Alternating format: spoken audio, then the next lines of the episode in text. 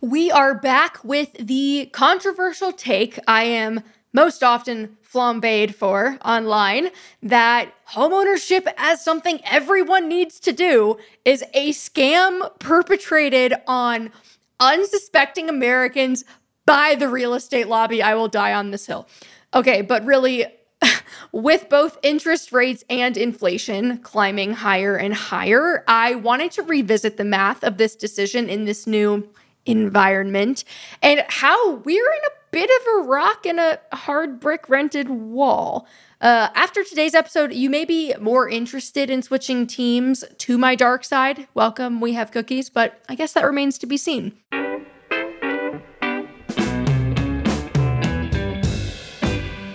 Welcome back to possibly the longest question mark episode of the Money with Katie show, Rich Girls and Boys, in an episode where I am going to, once again, fling myself down the rabbit hole of renting versus buying.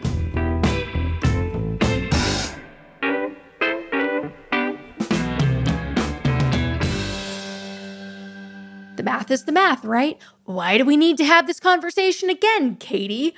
Well, that is true, except with the new average interest rates up from around four percent in January twenty twenty-one, under four percent in a lot of cases, to more than six percent in, what, July, August twenty twenty-two? The math has changed, and changed quite dramatically. Making matters more confusing and frustrating is that rent inflation is also surging too, so it doesn't feel like there's any place to hide. When I originally performed this analysis for a blog post back in early twenty twenty-one, renting did barely edge out buying from a financial standpoint, given the parameters of these national averages, but it was very close. It was easy to see how just by tweaking a few things, it could clearly shift in one direction or the other. But when I reran the numbers with a new average five point nine five percent rate, well, not to uh, spoil the lead, but it was not even close. Renting was far and away the most lucrative path forward if the renter invested their down payment and the difference in their monthly costs. So we're digging into that analysis today. What could go wrong? Today's guest is Andy Taylor, the V P and G M of Credit Karma Home. Andy's a big proponent of ownership as he started a mortgage technology company in twenty fifteen. So I do look forward to him challenging basically all of my views.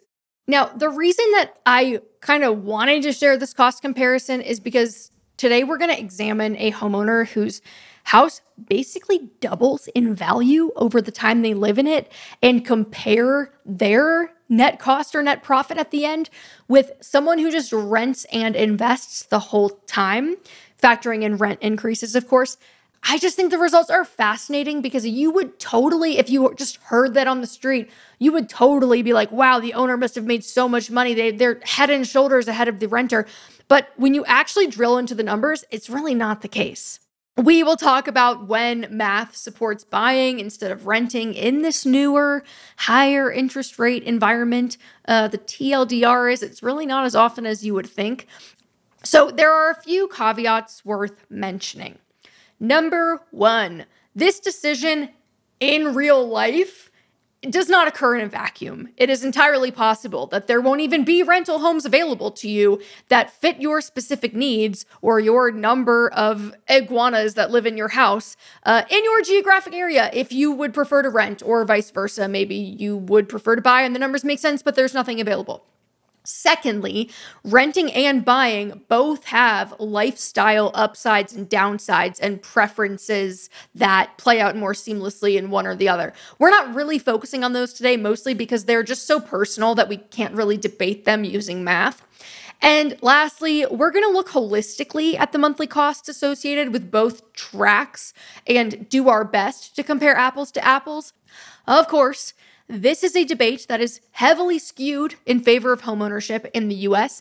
And when the media publish headlines like this one that I'll link in the show notes from C N B C, noting that homeowners' net worths are forty times greater than that of renters, I think it's easy to assume causality where it might not exist. So in this case, I fear that we have the causality relationship exactly backwards that being the owner of your primary residence does not make you a rich person, but that a rich person is probably just more likely to buy their primary residence because they have more money to begin with. So at this point, you might be saying, okay, Katie, well, um, if owning sucks so much, then why the hell should I ever buy a home? When should I buy a home? Which is also known as, well, that's a lot of wasted rent money. Do you want my kids to suffer in silence in eight hundred square feet of rented squalor? Listen, renting has a bad reputation. Renting is not inherently a bad thing, and home ownership should not be a decision that is financially rushed because you feel like you're at an age where you, quote unquote, should be doing it, or made without thorough analysis. I think when you are happy in your current situation, you are less likely to make life-changing, money-altering decisions using your amygdala that has been exposed to years of relentless Architectural Digest and American Dream real estate porn, and you're more likely to look at your options objectively. We will be right back after this short break.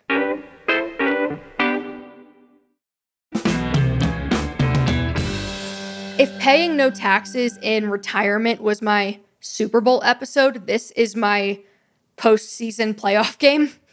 Please get out your notepads and your tissues and strap in, prepare yourself for a wild ride. First, I think we should take a look at how much it actually costs to own a home. And we are going to start with the costs that haven't really changed in twenty twenty-two, since the crux of this dilemma right now is going to come down to those interest rates that we'll discuss later. Interestingly, I talked to Scott Trench, the C E O of Bigger Pockets, earlier today, and he had mentioned, hey, you know, like at this point, it's kind of crazy, but we're getting to the point with these rates where you might actually have higher returns over time buying in cash and not using leverage, which blew my mind, especially considering where we were a year ago. Anyway, to quote Quit Like a Millionaire author Kristy Shen, the problem is that owning a house costs money way beyond the purchase price. It costs money to buy, sell, finance, and appraise it, and to insure and maintain it every year, which we logically know, but basically just dismiss when we are digging down deep for that down payment. So the average American family, right, they live in their home for thirteen years rather than for the full duration of, say, a fifteen or thirty-year mortgage. So most American families never outright own the house that they live in. So today, we're going to use thirteen years as the timeline. For context, this average has increased in recent years. Back in twenty ten, for example, it was about eight years. And I'm going to verify national averages for all these numbers using my trusty steed, Emperor Google. In twenty twenty-two, the median home value in the U S is four hundred twenty-eight thousand seven hundred dollars, according to The Motley Fool. Median is a good measure to use, by the way, because it kind of helps us understand what is most likely going to be the number, as opposed to averages, which can skew kind of up or down depending on crazy outliers. So in this instance, though, we're going to round up to an even five hundred K, partially for the sake of easy math, and partially because I'm bitter that you can't even get a two-bedroom condo for four hundred twenty-eight thousand dollars where I live. So a five hundred thousand dollars home, that would suggest a one hundred thousand dollars down payment, twenty percent of its total value, to avoid mortgage insurance, which means you would mortgage the other four hundred thousand dollars. So keep that in mind for later. And if you're sitting there like, but Katie, you don't have to put twenty percent down, you are right.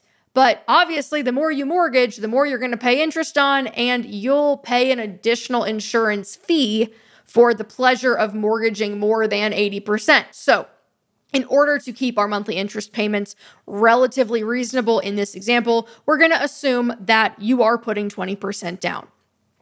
If your P M I payments are small, and they will fall off once your equity eclipses twenty-two percent, which is standard for whatever reason, it might be worthwhile, but I will draw one line in the sand here.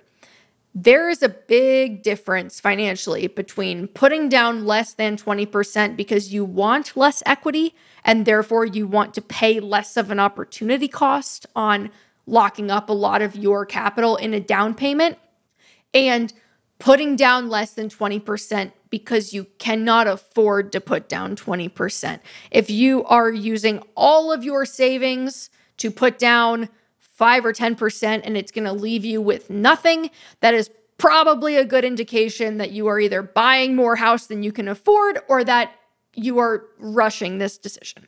Because if you're stretched extremely thin by the purchase of your home, that probably means this is not a good idea.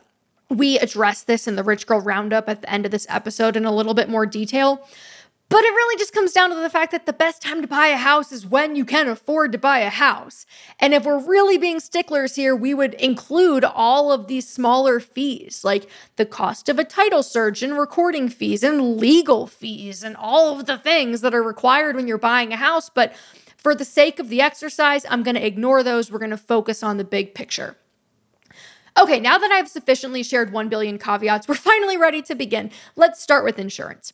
You have to insure your home. In my Google searches, the average looked to be between zero point five percent and zero point nine percent of the total property value per year, assuming this varies based on the liability that the insurance company assumes it is exposing itself to. For example, if you have a house in an area that floods really easily or is always getting hit with earthquakes, I don't know. So we're going to pick zero point six percent on the lower end. Assuming your home appreciates by the long-term national average of three point seven percent per year, and you bump up your insurance accordingly, your insurance premiums over the course of the thirteen years that you live in that house will cost a total of forty-eight thousand nine hundred forty-eight dollars. Now, I calculated this number by determining the increase in the value of the home annually and then multiplying the home's new value by that zero point six percent figure per year to determine the annual cost of insuring the new value of the home. That way you have enough money from insurance to replace it in the case of total loss. And that's how we got forty-eight thousand nine hundred forty-eight dollars over thirteen years. Next, let's talk about property tax, because this is one that can really make or break calculations depending on if you live in a high property tax area or a low property tax area, predominantly because this is an unrecoverable cost. You paying taxes on this property does not build equity in the property. It's just like a sideshow, right? So depending on where you live, it can be kind of a fat bill. The annual national average is about one percent. In Dallas, where I used to live, it was one point nine three percent. It was almost two percent of the property value per year, which if you are in an expensive house, that's a lot of money. So let's do some more arithmetic. Assuming that your property taxes are going to be recalculated by the county every year, and like I said, that home is going up in value by three point seven percent per year. Carry the one, dot the I, cross the T. Note that some counties are going to reappraise on different timelines, by the way. It's very hyperlocal, but let's say it's every year. You're going to pay eighty-one thousand five hundred eighty-one dollars in property taxes over the thirteen years that you live in your home. So let's pause for a moment. Between our insurance and our property taxes, we are looking at one hundred thirty thousand five hundred twenty-nine dollars over thirteen years, or ten thousand forty dollars per year, or eight hundred thirty-six dollars per month in expenses, in addition to the cost that you are actually putting into owning the house, like the actual mortgage and the interest on said mortgage. Taxes and insurance are just the small waffle fries on the side of your spicy chicken house, and they are waffle fries that cost about ten thousand dollars per year on a five hundred thousand dollars chicken sandwich. Now is probably a good time to state the obvious. This is why buying more home than you can comfortably afford sucks the life force out of your finances. It is not just the home itself that is going to be more expensive up front or every month, but all of these add-ons cost more too, because they are all proportional to the overall tax-assessed value of your property. Someone who believes that they can afford a five hundred thousand dollars home should be prepared with an extra one hundred thousand dollars ready for the next decade of guaranteed, inevitable basic costs like taxes and insurance, which is fine if it is important to you. To be clear, it is fine, but it is good to go in with your eyes and pocketbook wide open so you are not surprised later.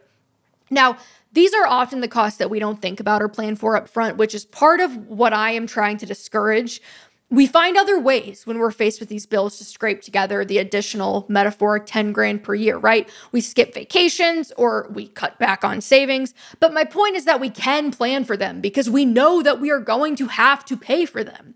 It's not a surprise. It's just not often discussed when we are being encouraged by everyone from our dad to our nosy coworker to stop throwing money away on rent.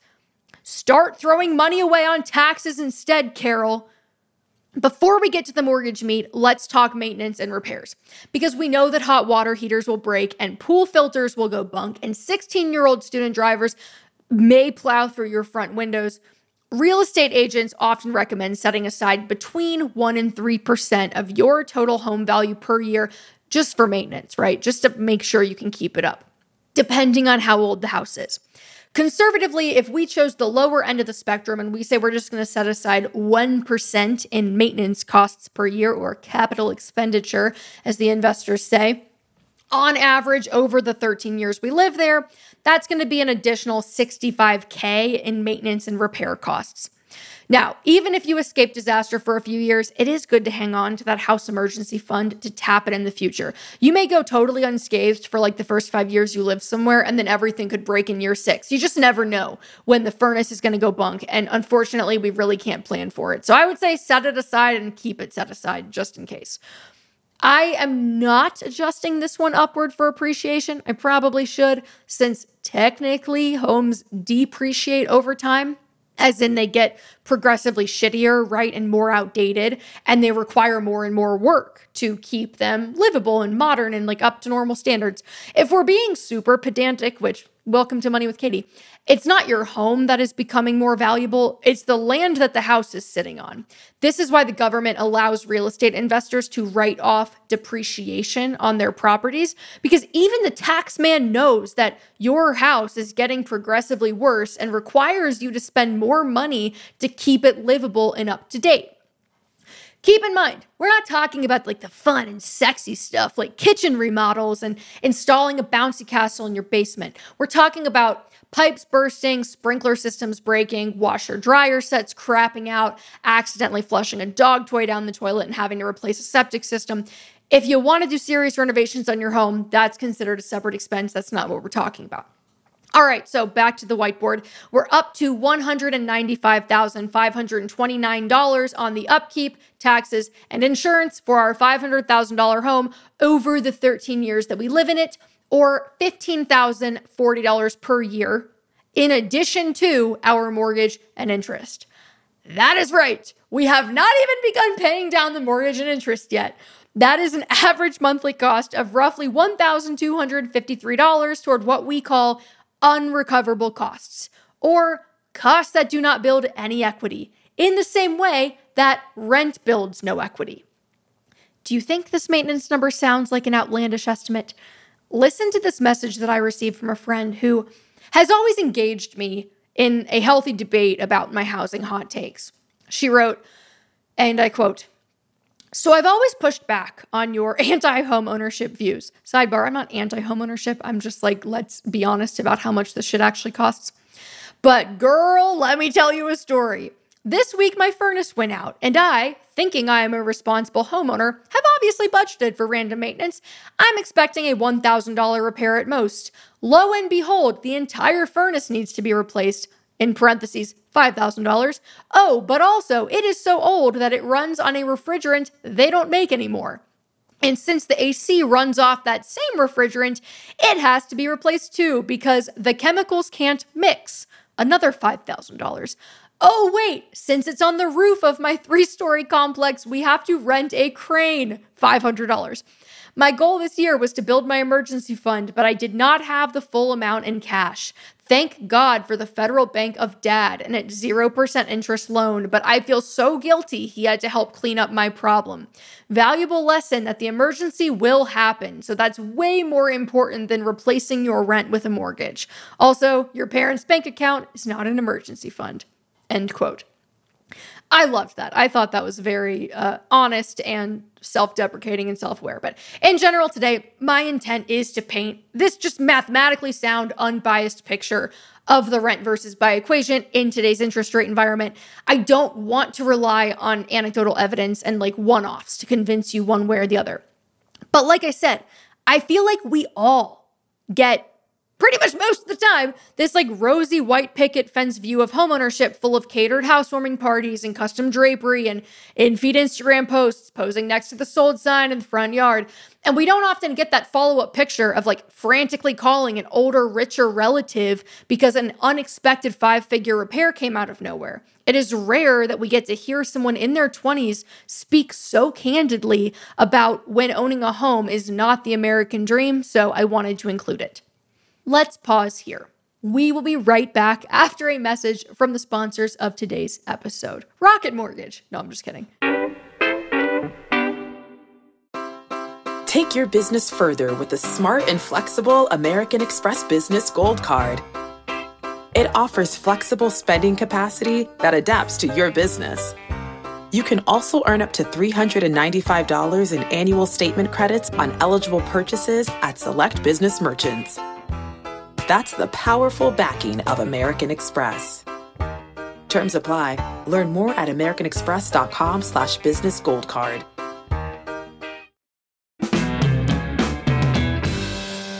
Finally, we have made it to our spicy chicken sandwich, the mortgage principal and interest.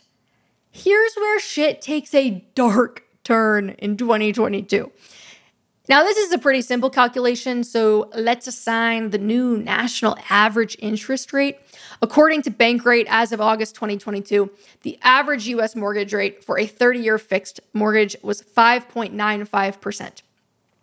This factor will seriously impact these numbers as you run them for yourself, so I suggest using the rates that you are actually being pre-approved for when you run your own scenario through the old calculator.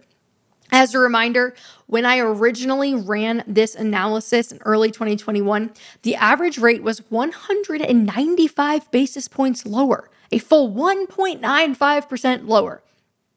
As a refresher, we are mortgaging four hundred thousand dollars after putting one hundred thousand dollars down. Our principal and interest payment every month is a fixed two thousand three hundred eighty-five dollars according to the built-in Google mortgage calculator with the taxes and fees toggle switched off. When I used last year's average rate, the principal and interest payment was one thousand nine hundred dollars on a home of the same value. So this is a near five hundred dollars a month increase for a home of the same value, which, as we'll see, ends up being the difference between making like a small profit and ending up in the hole. It is that close. For reference, the two thousand three hundred eighty-five dollars amount is usually the number that people see when they consider buying a half a million dollar home and they think, well, hot damn, I can afford a two thousand three hundred eighty-five dollars a month payment for a house that big. Let's pony up, baby. To be fair, that is probably the strongest selling point for buying. You lock in your fixed monthly payment for the duration of a loan, and in periods of high inflation like right now, your debt benefits from the tailwinds of being more or less inflated away. Owning is a good inflation hedge through and through, and when we run the numbers for this scenario, we know without a shadow of a doubt what we are going to pay toward our mortgage and interest each month in year one and in year twelve. It does not change as rent does. There's not this fluctuating happening. But as you have likely deduced by now, that two thousand three hundred eighty-five dollars a month does not tell the whole story. And we wonder, well, how much could all that other shit cost? Surely it's not that big of a deal. And in this five hundred thousand dollars home example, on the conservative end of the spectrum, mind you, it is an extra one thousand two hundred fifty-three dollars per month on average. That's two thousand three hundred eighty-five dollars for your mortgage payment and one thousand two hundred fifty-three dollars in taxes, insurance, and routine maintenance using all national averages, or three thousand six hundred thirty-eight dollars per month. That's a kind of a far cry from what you would think you're getting yourself into, I think. Remember, these are the costs that we know about. Taxes, insurance, interest, routine maintenance. These are guaranteed unrecoverable costs of owning a home. Now, we're only living in this place for thirteen years before selling because we are your average American family. And if we're spending twenty-three dollars and eighty-five cents per month for thirteen years, that is a total cash outlay of three hundred seventy-two thousand sixty dollars in principal and interest payments. If you're like me, you're probably like, wait a second, that's nearly four hundred G's. Does this mean that I have almost already paid off this house? In a five point nine five percent average rate environment, no, nowhere close. Are your tissues ready? You're going to need them. Over the full thirty-year term, a four hundred thousand dollars mortgage would cost eight hundred fifty-eight thousand dollars with a five point nine five percent fixed rate, four hundred fifty-eight thousand dollars of which was just interest, just interest. That's over the full thirty years, though. We know that our hypothetical average family is selling after thirteen. This means that they are paying majority interest for the entirety of the time that they actually live in this house. This is because interest is paid first in a mortgage. It is front-loaded into your payments. The bank wants to make sure that even if you're moving in year five, you have paid off a lot of that interest. So approximately two hundred sixty thousand dollars of your mortgage payments so far, years one through thirteen, right, would have just paid interest on that loan. Meaning, of the total three hundred seventy-two thousand dollars of the quote-unquote principal and interest you paid over thirteen years, only eighty-six thousand dollars of it actually went toward paying down the principal on the four hundred thousand dollars balance that you mortgaged. Yeah, I'm going to let that sink in. Let me repeat that for dramatic effect because I myself find this absolutely fucking stunning. When you sell after thirteen years, you will have paid conservatively one hundred ninety-five thousand dollars in taxes, insurance, and maintenance, as well as three hundred seventy-two thousand dollars to the bank, but you've only actually paid back around eighty-six thousand dollars of the original four hundred thousand dollars amount that you borrowed, read mortgaged, which means that you still owe roughly three hundred thirteen thousand dollars, three hundred fourteen thousand dollars on the property. So in total, you've paid five hundred sixty-seven thousand dollars over thirteen years for approximately eighty-six thousand, eighty-seven thousand dollars of equity, plus the original one hundred thousand dollars that you put down, which is also equity, for a total cash outlay of six hundred sixty-seven thousand dollars for around one hundred eighty-six thousand, one hundred eighty-seven thousand dollars of equity. Needless to say, home equity is very expensive. So I know someone could refinance, and if they intend to stay in this house forever, it will absolutely eventually pay off. But after just thirteen years, well, let's keep going. In order for you to break even, meaning at least walk away with the same amount of money that you put in, as if this house was a piggy bank, right? And every dollar that you spend on all of these different things, if you wanted to be able to then get all of that out at the end, your home would have to net at least nine hundred eighty thousand dollars after broker fees when you sell in year thirteen. Since you've spent five hundred sixty-seven thousand dollars over the thirteen years in monthly payments and whatnot, and you put one hundred thousand dollars down, and you still owe the bank three hundred thirteen thousand dollars when you sell to pay them back for the rest of the mortgage. Now, that's not totally unheard of, but it's also probably not something I'd want to bet five hundred thousand dollars on. So hopefully our home is appreciated, right? Let's pretend, for the sake of the example, that we actually purchased a home in one of the top ten percent of national housing markets. Though, keep in mind, we did only assume taxes and insurance increases based on the three point seven percent national average. We would need roughly six percent average annual appreciation over the thirteen years to make this work. So we're going to pretend that that's what we got. If we could find a market that could reliably produce six percent annualized average appreciation over the long term, remember, long term, not twenty twenty through twenty twenty-two, we would have a house valued at around one million six thousand dollars in year thirteen. So great, it has doubled in value over that thirteen-year period, and it looks like it's going to allow us to clear the break-even value that we needed of nine hundred eighty thousand dollars. But wait, we need to sell the house to make the profit, right? Right. And selling a house also costs money. When you sell a home, the broker's commission comes out of your end, the seller's end, and it's calculated based on the new value of the home. So the price that you're selling it for, not the price that you bought it for. On average, the total broker's commission is about six percent. So we'll pay our broker and the buyer's broker three percent each of our one million dollars listing price, which is sixty thousand dollars. That leaves us with about nine hundred forty thousand dollars on our one million dollars home sale. So we know we got to pay the bank back, right? So we probably feel like, cool, we're, we're walking away with quite a bit of money.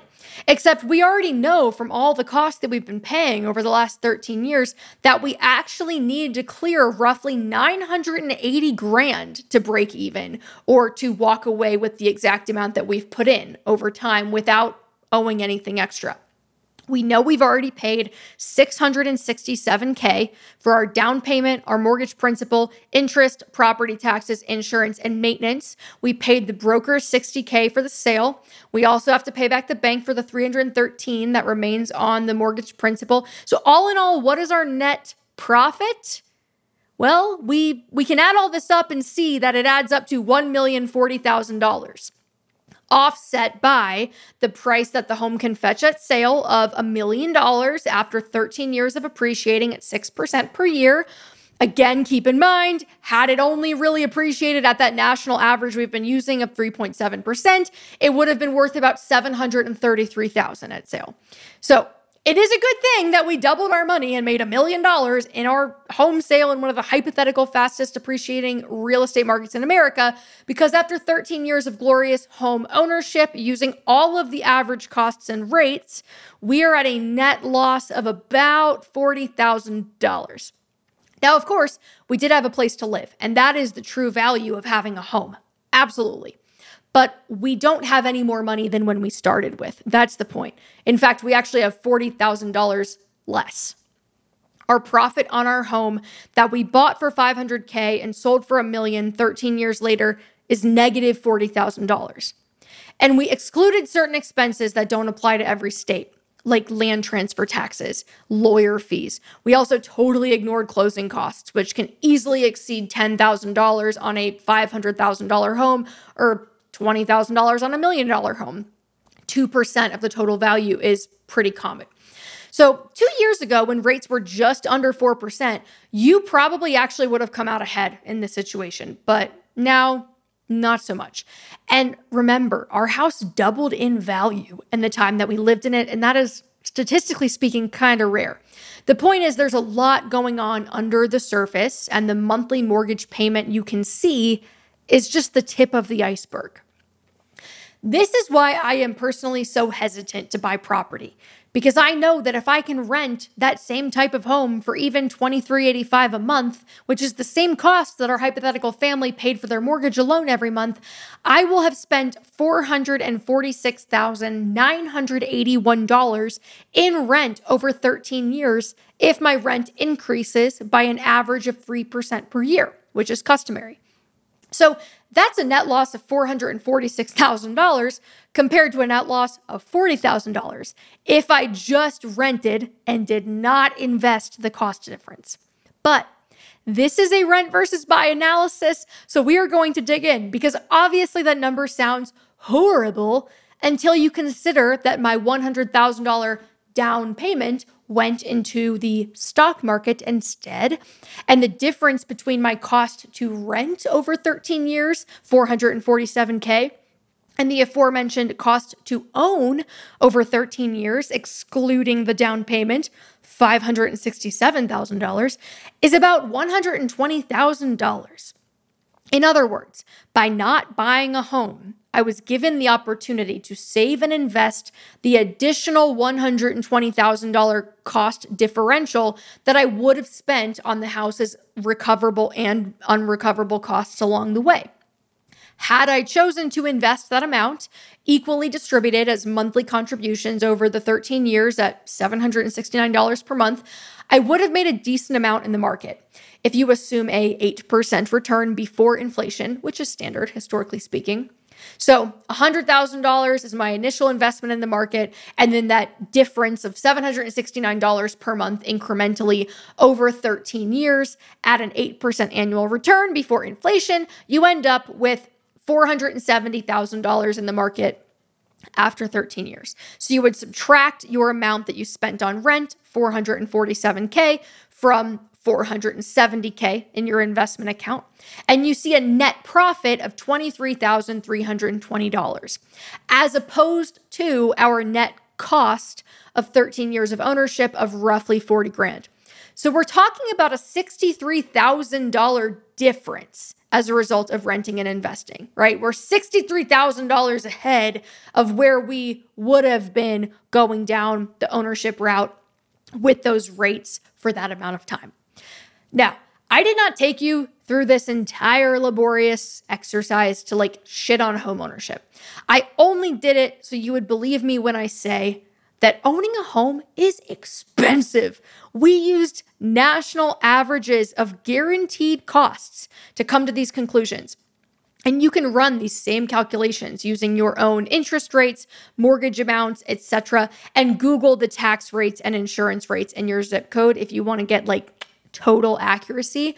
And like we said in the beginning of this episode, not every market is going to have rental inventory that is that inexpensive, right? It's going to vary by where you live and what the price to rent ratio is, what you can kind of get for the same price.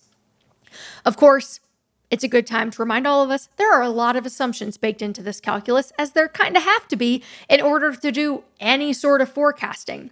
But I will point out that we did use average costs, average rates, average increases, and above average appreciation on the house. So if anything, I think this exercise was actually slightly more generous than it would have needed to be toward the owning camp, since it assumed that there were no major repairs needed over the thirteen years, and you had super healthy above average appreciation every single year.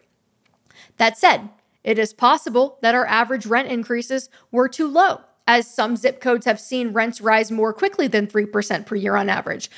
On the other hand, some zip codes have historically seen rent increases less than three percent, so pick your poison.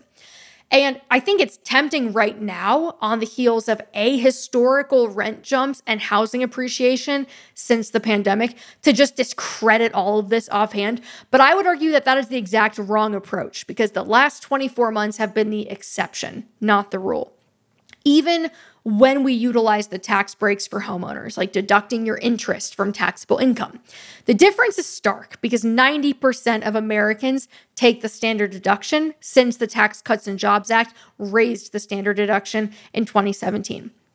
I would say if you are a single homeowner with an expensive house, you probably should be itemizing. Obviously, check, make sure it makes sense, but you will probably have an easier time having higher than twelve thousand five hundred fifty dollars or whatever the standard deduction is for single people in twenty twenty-two uh, in your interest and property tax costs. But for most married couples, th- you're probably going to be better off taking the standard. As a reminder, I have no skin in this game. It is your decision to rent or buy. I am not a lender. I am not a landlord. If it were more financially advantageous for me to buy a five hundred thousand dollars home than to invest in the stock market and rent something else, I would have bought the house already. Because trust me, I want to have as much money later as I can. And if I genuinely believed that I was going to make more money as a homeowner than as a renter, given the market conditions that we are in, I would have bought the house already. Anyway, that exercise had to happen in order to set us up to ask this question. When does it make sense to buy your house? I introduce you to the rule of one fifty. The rule of one fifty says that you can multiply your estimated monthly mortgage payment by one hundred fifty percent to get your actual out-of-pocket costs of ownership. As in, this is how much your home will actually cost per month once all of these expenses are factored in. So it's like a handy little tool. If that rule of one fifty monthly cost is higher than your rent, then it makes sense to rent. And if it's lower, then it makes sense to buy. So let's see if our example checks out. What was our cost breakdown over a thirteen-year window, excluding closing costs and major renovations? It was one hundred ninety-five thousand dollars on insurance, taxes, maintenance, the extras, and then three hundred seventy-two thousand dollars on principal and interest, the main course. So one hundred ninety-five thousand divided by three hundred seventy-two, you get fifty-two percent. So in our case, our extras accounted for fifty-two percent of our main course, the monthly mortgage payment. So taking your mortgage monthly payment that you are looking at, right, for the, the house that you want to buy, the rate that you can get, and multiplying it by one point five two would have given you the actual total all-in costs that account for things like insurance, taxes, maintenance. Again, we're not including the down payment in this. So calculate your monthly payment on that mortgage you could get for the house you want to live in, feel like you could afford it, multiply by one point five two. If the rent you are paying now is higher than that number, it makes sense for you to buy, assuming that you have your down payment or that you can factor in the P M I costs for a sub twenty percent down payment.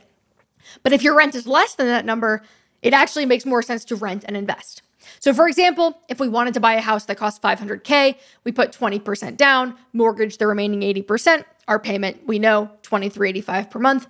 Unless our rent for something comparable currently exceeds thirty-six dollars and twenty-five cents, which is twenty-three dollars and eighty-five cents times, you guessed it, one point five two, it makes more sense to keep renting.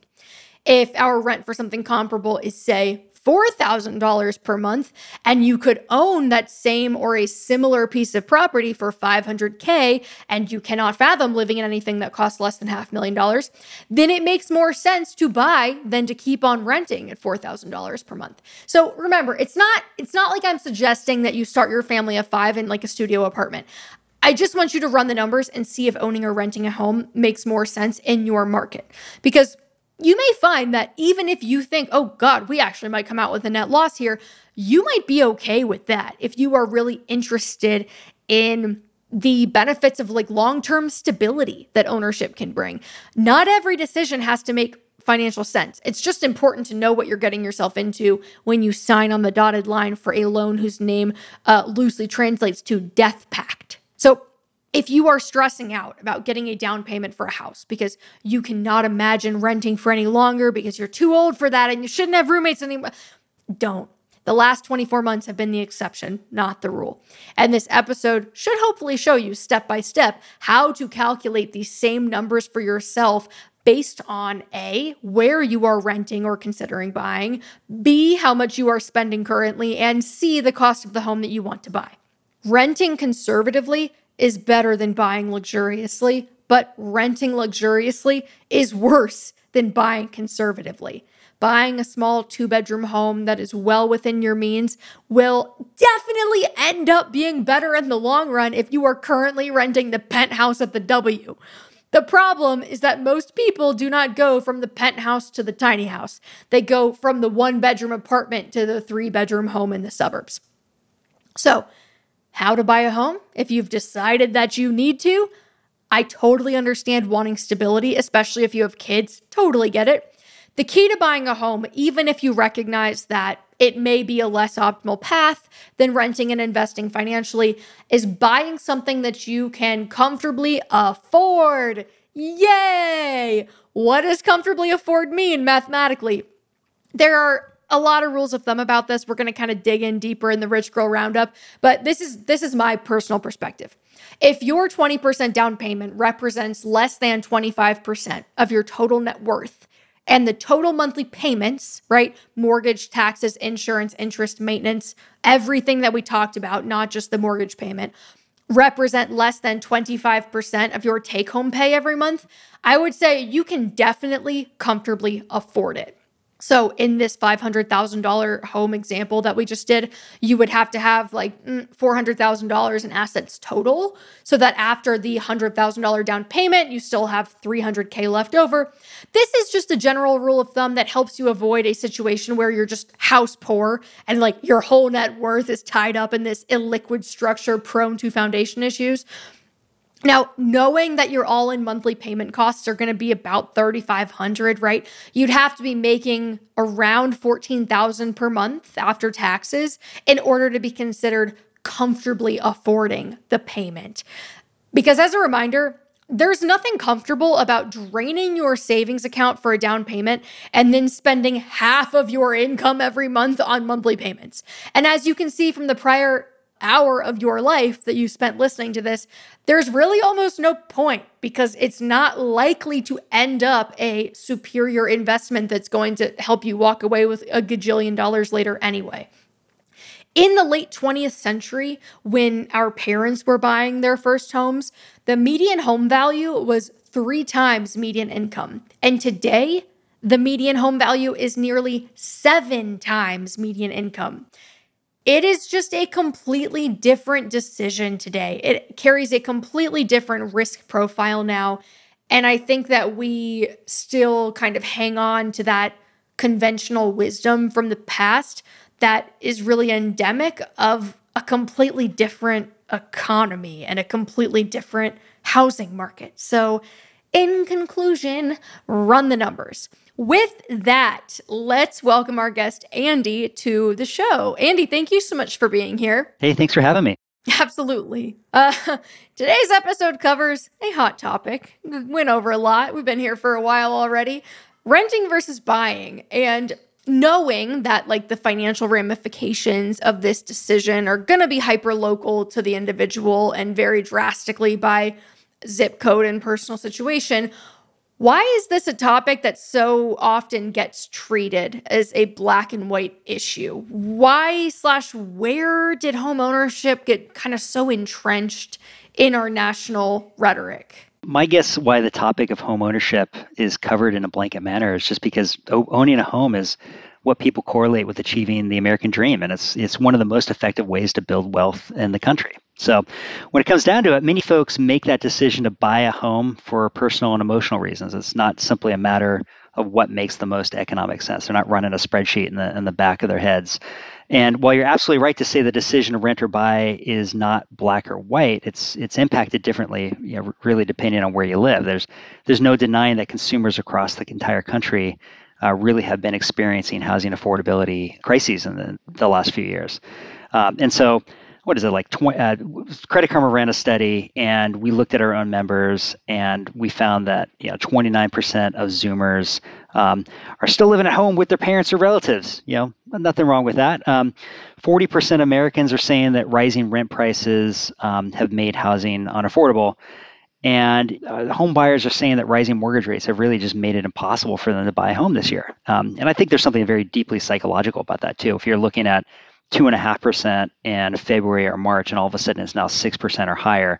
Yeah, that, that that can just be really demoralizing when you're thinking about it. And it's not just me, and it's not just our own data. I mean, when you look at the inflation data, it shows that people are really feeling the pinch. Uh, rents rose almost a percentage point from June to July, uh, making that the fastest monthly increase since like the nineties. Um, and uh, so we're we're seeing kind of some crazy things going on in the market. And and you know, why am I talking about that affordability? Well, really, that decision to rent versus buy depends on where you live, you know, how feasible it is for you just in the first place to even buy. Uh, and then, of course, that depends on your financial situation and where you're living and, and how that all, all, all affects you. So perhaps one of the reasons why people can't shake this conversation at cocktail parties is just because renters and potential buyers are in a tight spot, and misery loves company. People love to talk about it. Yeah, well, you gotta have somewhere to live, so it makes sense that it's it's the it's the one thing we all have in common, besides like maybe also needing to eat and buy food. It's like, well, we all need somewhere to live. Absolutely, and you always find that person in the corner at the cocktail party who doesn't want to talk about it because they secretly own a home. One of the most common pieces of pushback, because I do I like to run these numbers a lot, and Uh, I know that a lot of people that listen to this show already know this, but for your knowledge and context, Andy, I am a renter by choice. The zip code that I live in, the area that I live in, just so happens it's one of those communities where the price to rent ratio is super out of whack, and we can live in a much nicer home via renting than via buying it. It's just, you know, it works out that way for us. We also tend to move around a lot for the military. So for this stage of life, it's been a net positive for us financially to just take care of that housing expense via the rent payment and invest in other things. So when I run these numbers, though, or bring this up to people, typically I'll get pushback around this idea that, you know, well, I can borrow against my home equity someday. And that's a good enough reason to buy, that I can borrow against my own equity and basically take out a, a loan against my home, if you will. Um, what, I guess, would you say to someone that's kind of approaching this decision with that in mind? Like, are there any risks to be aware of? Is there anything that you would caution? Or like, is this is this a totally fine kind of approach in your mind?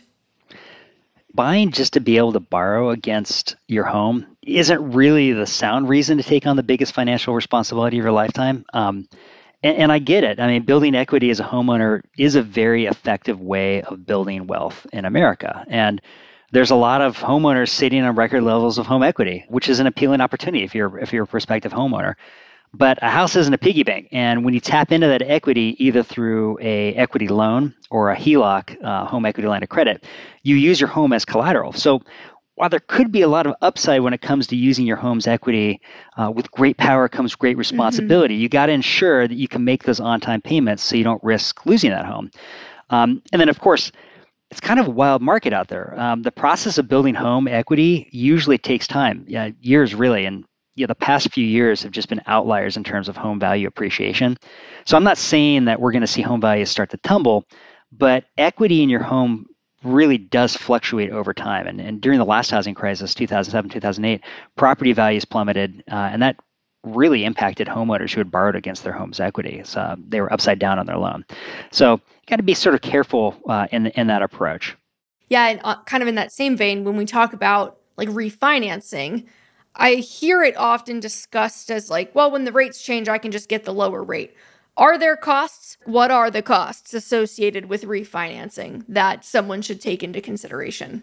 Yeah, ab- absolutely. Now, you know, locking in a lower rate is certainly one of those primary reasons why people choose to to refinance their mortgages. Uh, and people are doing that in droves over the last few years. Um, you know, since March twenty twenty, when, when rates were unexpectedly dropped, it was a great opportunity. Why wouldn't you do that? Um, But when you refinance, you're essentially taking out a new mortgage to replace the old one. So whether your goal is to change into that lower rate, or you know, maybe you want to move to a shorter loan term, or perhaps you want to secure a different loan type, you could do an adjustable rate mortgage uh, versus a fixed. Really, the decision to refinance comes with a few key considerations, and, and whether that benefit outweighs the cost.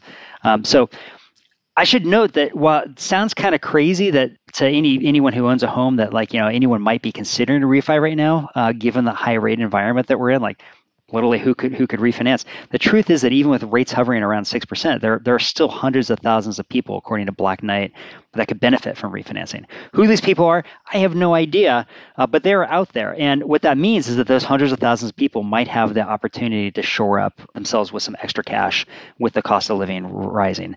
Uh, but to get to your to your specific question, like what are those considerations that you need to evaluate when, when you're thinking about refinancing? What are those extra costs?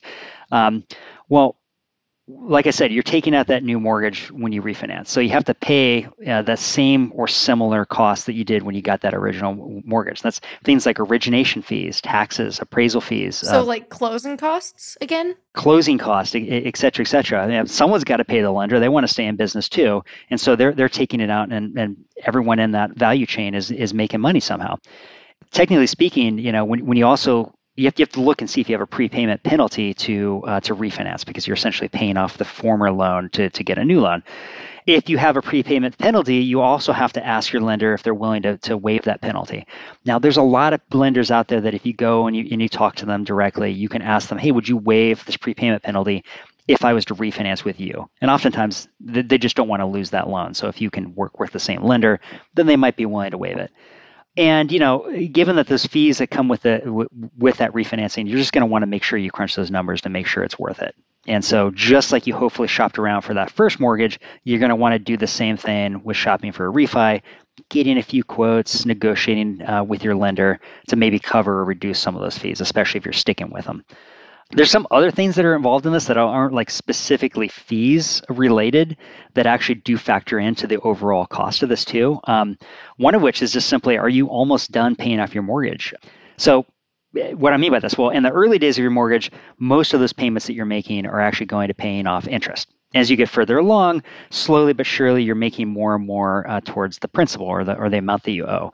And there's like, you know, about halfway through, you kind of switch and you're paying more principal than you are interest, and isn't always necessarily halfway. It depends on the terms. But let's say you've been paying off your current thirty-year mortgage for ten years. If you refinance into a new thirty-year mortgage, you're just pushing that big old red reset button. So you have to start over, and you're going to be paying more in interest, and therefore you're going to be making less in overall like equity that you have in that house. If you're thinking about like where is that break-even point, uh, meaning the amount of time it's going to take for you to recover those closing costs and all the other expenses that you're going to be paying that I was just talking about, you just want to make sure you plan to stay in that current home long enough to actually reap those refinance benefits. And then the other thing, of course, is that just making sure is your credit in good shape, um, because that plays a significant role in determining what that rate is. You know, we t- we talk about like Credit Karma has entered the chat. Absolutely. I didn't say them specifically. You know, you, you, we can infer this. Hey, that's I use. I'll say that this is not sponsored, but I do use Credit Karma to check my credit score and keep an eye on things. Well, this so. is fantastic. Well, and a lot of people do. And you know, what we try to do is we try to match you up with a lender who's got the um, these real, honest rates based on what we know about you on on the finance side. And to credit purposes, like we talk about six percent, like it's just some magic number that everyone gets. Well, the rate that you get depends on a variety of factors, credit being one of like the strongest uh, factors that goes into it. Totally. You mentioned break-even points. That was something that kind of surprised me. In the analysis that we did today, I just used averages, right? Because I am not in the business of trying to estimate somebody's specific situation. So I said, let's just use national averages for everything and flesh this out. And what I had learned was that the average amount of time that someone spends in a home before they sell it and move to the next one, around thirteen years, give or take, that it it's actually been going up, I think, or it it used to be closer to eight years, and and now in the last few years, we've seen it rising. In your opinion, though, given the fact that you are there are high transaction costs with buying that first mortgage origination, right, and with your closing costs and whatnot, and a lot of this interest that's front-loaded into your amortization schedule. Is there a point in your mind, Andy, that you're like, if you're going to live in that house for more than X years, it almost doesn't matter what the price-to-rent ratio is or if you think you're overpaying for it. If you're going to be in that house for this many number of years, you're probably going to break even. It's probably going to be fine. And I know that that's going to vary by area, but I'm just curious if there's any number that for you, you're like, anything beyond that, it's going to kind of take care of itself, and you'd consider it more of like the break-even point. Yeah, I mean, like you said, there are just so many different factors that go into it. I always thought of the general rule of thumb being like around every five to seven years. Like you, if you can stay there uh, for, for five to seven years, then that's roughly a good break point. But things have been so crazy like the past, like, you know, few years, um, you know, home appreciation, uh, interest rate spikes. Yeah, those blanket estimates just don't work when market conditions vary, both based on time. You know, like literally like a couple weeks ago, rates were significantly different than they are now. Uh, but it also varies significantly based on where you are in the country. So I'm not sure where that where where this particular household resided, but you know, my my assumption is probably a high cost market. Uh, so for instance, if you buy a, in a home in New York, a Bay Area, it can take fifteen years to break even. Just because it's so darn expensive, you're buying like essentially a teardown shack on a lot in Palo Alto, and and um, you're spending way too much money for that. Yeah. Um, yeah. But it might take you five years or less if you bought in Houston or Atlanta, um, depending on the neighborhood too. Um, and so it's just highly, highly local. So I'd need more detail on that particular household situation. No, but I actually I'm I like that answer because I think that it highlights that like. For everyone, you just need to run the numbers. You need to look at where you are living, what you're paying in rent, what is available to you to buy, what kind of rate you can get, and kind of see like, well, let's let, let's actually see for these specific variables how long we have to be in this house, and if we think that that's feasible and something that we would be interested in. Um, yeah, so so I guess th- where I want to go next is. This is something that I heard on a podcast a while ago from these two wealth managers that work up in Canada. And for our listeners that may not be familiar, the Canadian housing market is, is a little bit different from the U S housing market in the sense that like they never really had a correction in the way that we did in two thousand eight. Like they didn't have this big crash. So they've kind of just been, conti- like the ri- the rising values have just been continuing to ascend. And not only that, but their mortgages work differently. So like they have adjustable rate. Yeah. I think pretty much everyone has an adjustable rate mortgage. Whereas it like after the first five years, the rate changes. They're in Canada, and obviously that that may impact things a little bit. But but they had made this point that when you own your home outright, like when you no longer owe the bank anything, and it's all your cash that is the equity that's tied up in the house, that that is paradoxically the most expensive time of your ownership journey because of the opportunity cost of that equity. What do you think of that, Andy? Does that resonate? Does that feel like, how do you, how would you conceive of that kind of idea about like the opportunity cost of, of having all of the equity yourself? Yeah, absolutely. And this does typically come up when people are deciding whether or not they're going to pay their, their mortgage off early. Mm-hmm. For a lot of people, it's just like this peace of mind that you don't owe the bank anything. But on the flip side, are you leaving money on the table to your, your Canadian friends? And so, you know, sometimes you're better taking that money that you would have used to pay off the home loan and uh, investing it. But it really depends on that relative rate of return. I mean, money should follow the best rates of return. And so if your mortgage interest rate is at, at say three percent and you could earn five percent somewhere else, well then, yeah, you should go invest that five percent somewhere else. Although I don't know if you've taken a look at the markets, they are pretty volatile right now. So yeah, you might think that you could get five percent, but you might up, you know, um, eating your hat at the same time. There's a lot of different considerations that go into that. And again, it's really a personal preference, you know, where you are in your life. You know, are you a young family and you've got financial goals and aspirations that mean that you you want that flexibility, or are you nearing retirement? You want to be debt free. Um, you know, the same thing goes when deciding to buy a home outright with cash. There are people who are sometimes fortunate in life and they can say, I'm not even going to get a mortgage. I'm just going to pay this with cash. And um, yes, you might save a lot of money on the interest, closing costs, P M I, but again, those savings might still earn you less than if you were to invest. And so I wish I had a crystal ball and I could tell you the, the right answer, but it really does Come largely on, Andy. depend. Let me pull it out and tell you. Um, yeah. there, are, there are other potential... You didn't bring it? Yeah, well, right. Um, there are other pitfalls too. I mean, for example, if you put all of your money into your house, then you don't have any liquidity anymore. Um, that money's tied up in your home. It's difficult to access it. Um, so, and if you're putting your entire home budget in the home itself, what happens if you have uh, an emergency expense? Um, do you have enough cash on hand outside of the home to cover those expenses? Um, because right now, I'm telling you, if you're, if you're a seller and you would need to sell your home to actually gain access to that cash, you might be in a pinch because that doesn't happen very quickly and it isn't necessarily a seller's market anymore. The other thing to think of too, and, and this is always, you got to think about the I R S, like uh, come tax day, are you going to miss out on the tax break? So those who have a mortgage typically qualify for a mortgage interest reduction. This gets complicated state by state. Fed uh, is also very different. Um, and it also differs depending on the administration because this thing has changed a couple different times. But that generally allows borrowers to count their paid interest against their taxable income. Um, so you're not sort of tax twice on it. So if you have private mortgage insurance, you can also deduct that mortgage insurance payment um, on your itemized tax return. Um, there's a lot of tips and tricks. Consult your local C P A; they'll they'll, they'll guide you through it. But um, you know, honestly, it's it's a personal choice. It's not black and white. I would say just like consider where you are in your life, what your risk profile is, and you know, ultimately how much risk you want to take on to chase that return. Yes, that totally makes sense. Andy, thank you so much for being here. I really appreciate you adding your knowledge to this very fraught topic. Absolutely. Hey, thanks for having me uh, anytime. Welcome back to Rich Girl Roundup. Woo! Yeah, love it. Rich Girl Roundup. As a reminder, we will take listener questions every month. I'm going to put out calls on Instagram. So follow Money with Katie on Instagram if you are not already. Shameless plug. And we're going to pick one every week that feels interesting and widely applicable, and we'll answer it. As always, my standard disclaimer, I am not a licensed financial professional. This is not financial advice. This is merely how do I think about this problem? How would I approach it if I were in your shoes? Here's this week's question from Aaron. How much house can I afford? I feel like there are so many rules of thumb out there, from the twenty-eight percent of gross income to the Ramsey twenty-five percent of take-home pay for a fifteen-year. What is reasonable?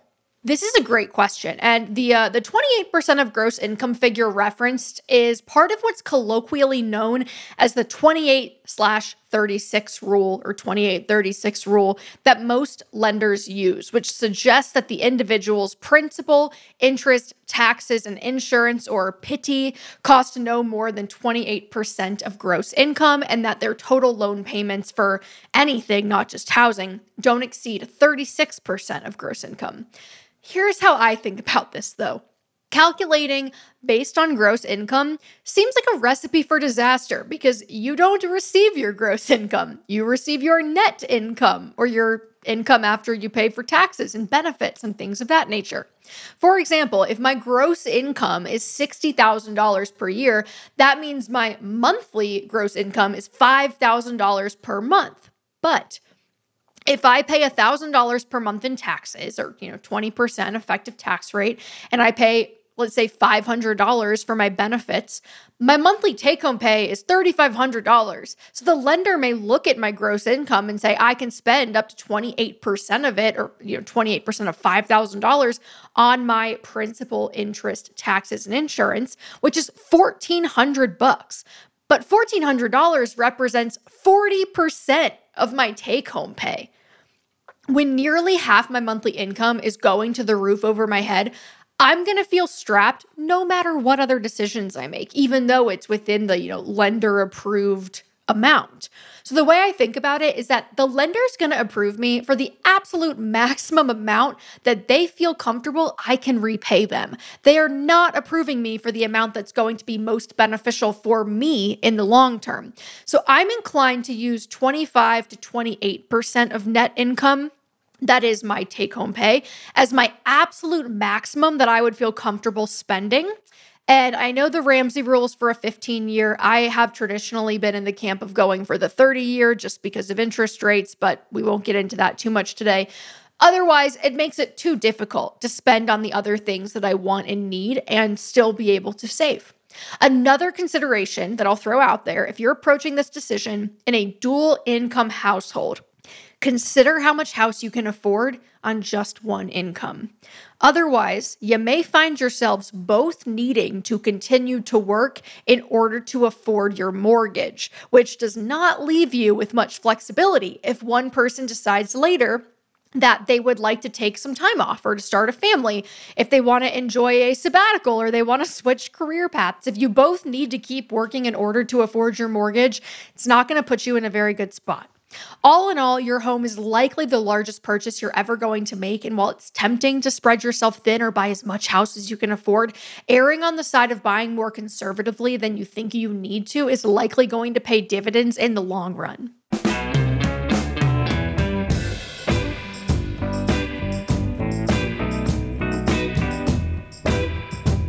All right, y'all, that is all for this week. I will see you next week, same time, same place on The Money with Katie Show.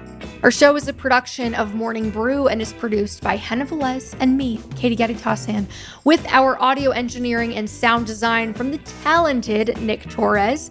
Sarah Singer is our V P of Multimedia, and additional fact-checking comes from the lovely Kate Brandt. Sam Cat is, as always, our V P of Chaos, and Beans is our Chief Bark Officer.